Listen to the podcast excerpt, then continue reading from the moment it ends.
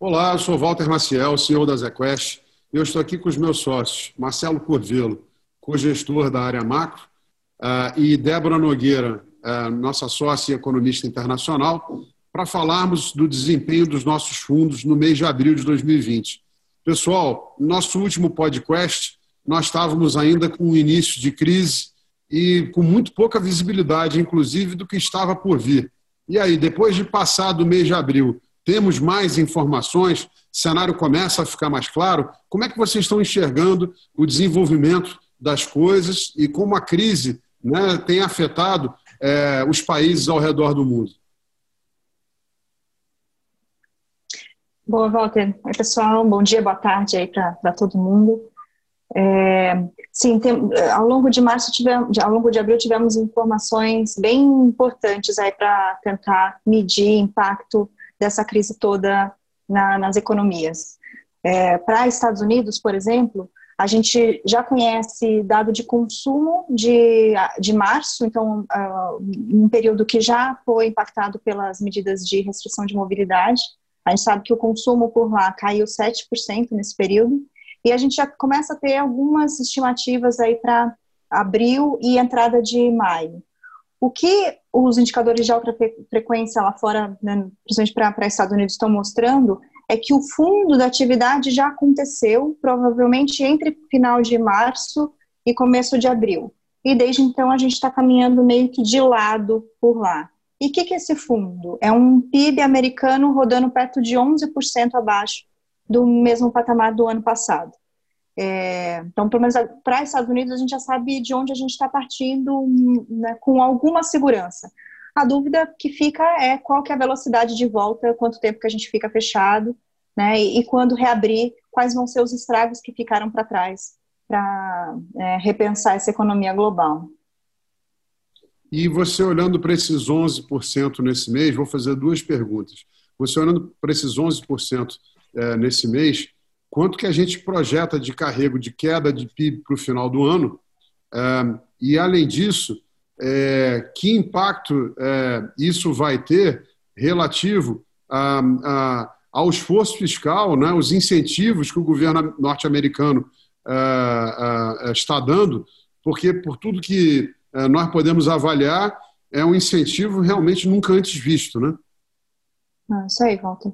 É, o que a gente está pensando é, é, na nossa hipótese que, que a gente está trabalhando, é que os, os, o relaxamento dessas restrições de, de, mobilidade começam agora em maio no, nos Estados Unidos, em alguns estados, mas junho vai ser o grande mês de abertura uh, americana, e em julho a gente já estaria ali com, com uma atividade rodando perto de é, 90% da, da, né, da, da, situação anterior. Então, voltando bastante das, restrições, das restrições de mobilidade.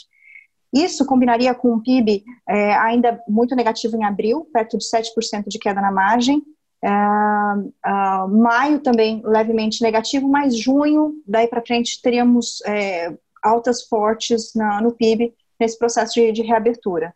É, esse nosso cenário combina com o PIB caindo 6% nos Estados Unidos. E, e por que, que cai 6%? Porque teve muito estímulo fiscal, senão seria muito pior. Né? O, o, que, uh, o que a gente está conseguindo ver é que o estímulo fiscal deve conseguir evitar a segunda onda na, na, recessão, né? porque geralmente uma recessão ela vem de um choque e depois uma série de eventos vão se propagando. Né? Então, um, um choque negativo, a empresa vai mal, demite, quebra, e, e é um processo que uh, acaba trazendo a atividade para baixo. Né? Isso, vai se realimentando.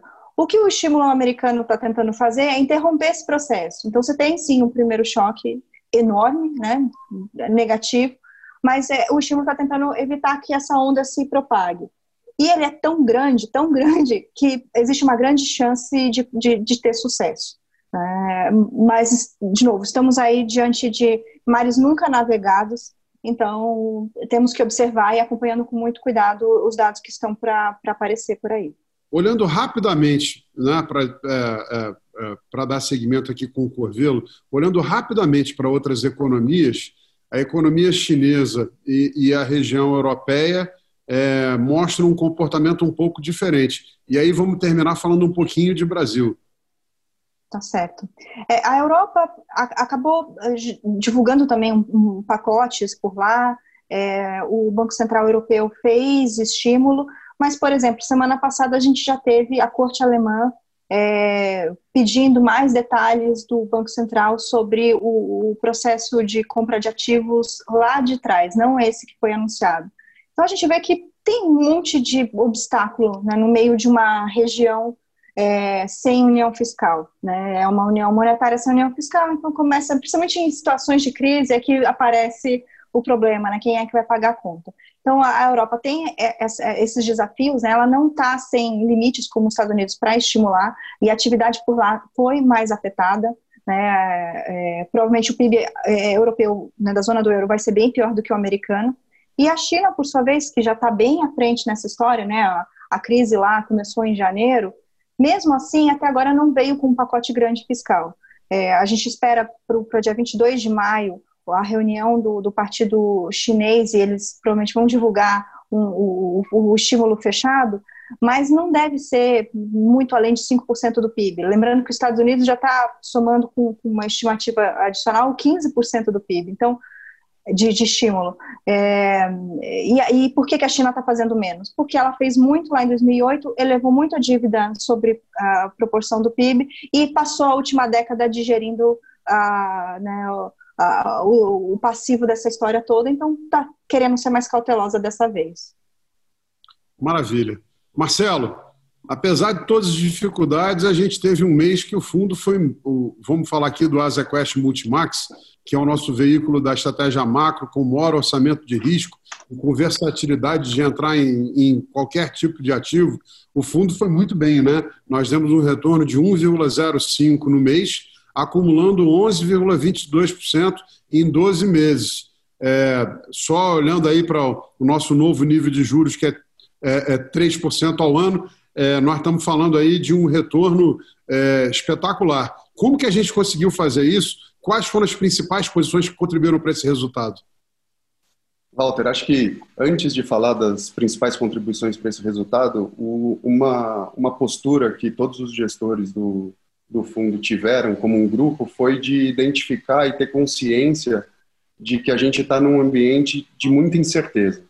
Então, se a gente comparar o nível de risco do fundo hoje em relação ao que a gente carregava em janeiro, fevereiro, houve uma diminuição do, do risco e a gente tentou usar instrumentos que têm a característica de ter perda limitada é, se você tiver um, um resultado adverso. Então, fazendo esse disclaimer, acho que ao longo do mês de abril a gente teve performances positivas em dois principais grupos de ativos. Acho que o maior gerador de alfa foi a posição de juros, é uma posição que a gente carrega aplicada na parte curta da curva de juros, é, a gente tem uma expectativa de PIB de inflação que é abaixo do consenso de mercado hoje para o Brasil e a gente enxerga que o Banco Central ele tem espaço para dar continuidade nessa nesse ciclo de cortes que ele que ele está executando. É, isso condicionado a todos os riscos fiscais e políticos que a gente tem interno. É, além disso, a gente teve uma contribuição importante também no livro de valor relativo. É, esse livro de valor relativo tem três principais posições hoje. Duas delas têm o mesmo driver, é, a gente tem posições compradas na bolsa norte-americana no S&P, que é a posição otimista, a ponta otimista desse livro relativo, e na ponta pessimista a gente tem uma posição vendida em Bovespa e a outra posição é comprada em dólar contra moedas de emergente. Então, o racional dessas posições é a gente vê os Estados Unidos, como você e a Débora acabaram de comentar, fazendo esse estímulo nunca antes visto, como o país que tem o bolso mais profundo para estimular a economia e acelerar essa retomada. Então, a gente vê todos os países emergentes com uma dificuldade maior do que os Estados Unidos vai ter nessa recuperação. Então, a gente vê é, os ativos de lá outperformando esses ativos emergentes. E a terceira posição nesse livro relativo é uma posição totalmente de Brasil, que é comprada em dólar real, contra uma posição aplicada em juros. E aí é muito desse racional de atividade mais fraca, um Banco Central cortando mais os juros, que beneficia a ponta curta aplicada em juros e faz com que o real ele perca valor em relação ao dólar. É, e tivemos uma perda é, mais residual na posição comprada em dólar real que a gente carregou do final, do meio para o final do mês passado. É, que a gente, todas essas posições a gente ainda carrega para frente e elas fazem parte do nosso cenário básico. É, eu acho que é importante destacar né, o que o Marcelo estava dizendo. É, na verdade, você reduz as posições, mas a volatilidade do mercado subiu tanto nessa crise que você acaba, mesmo reduzindo as posições, ainda tendo uma exposição de risco é, muito adequada no fundo, e por isso que a gente continua conseguindo dar resultado. E essa visão né, é, de juros, acabamos fazendo as apostas mais no curto prazo para evitar que essas apostas sejam contaminadas com preocupações que possam vir em relação ao quadro fiscal do Brasil. Né? É, é, lembrando a todos né, que essa é a grande vantagem da estratégia macro. Por ser uma estratégia que uh, pode uh, investir em qualquer tipo de ativo, e a gente tendo na empresa expertises complementares, a gente consegue selecionar os melhores cavalos e vai ser uma estratégia que vai permitir ao investidor uh, ter bom desempenho a despeito das dificuldades aí do mercado e de cenário. Gente, muito obrigado e estamos de volta no mês que vem. Um abraço, fiquem todos bem, saúde.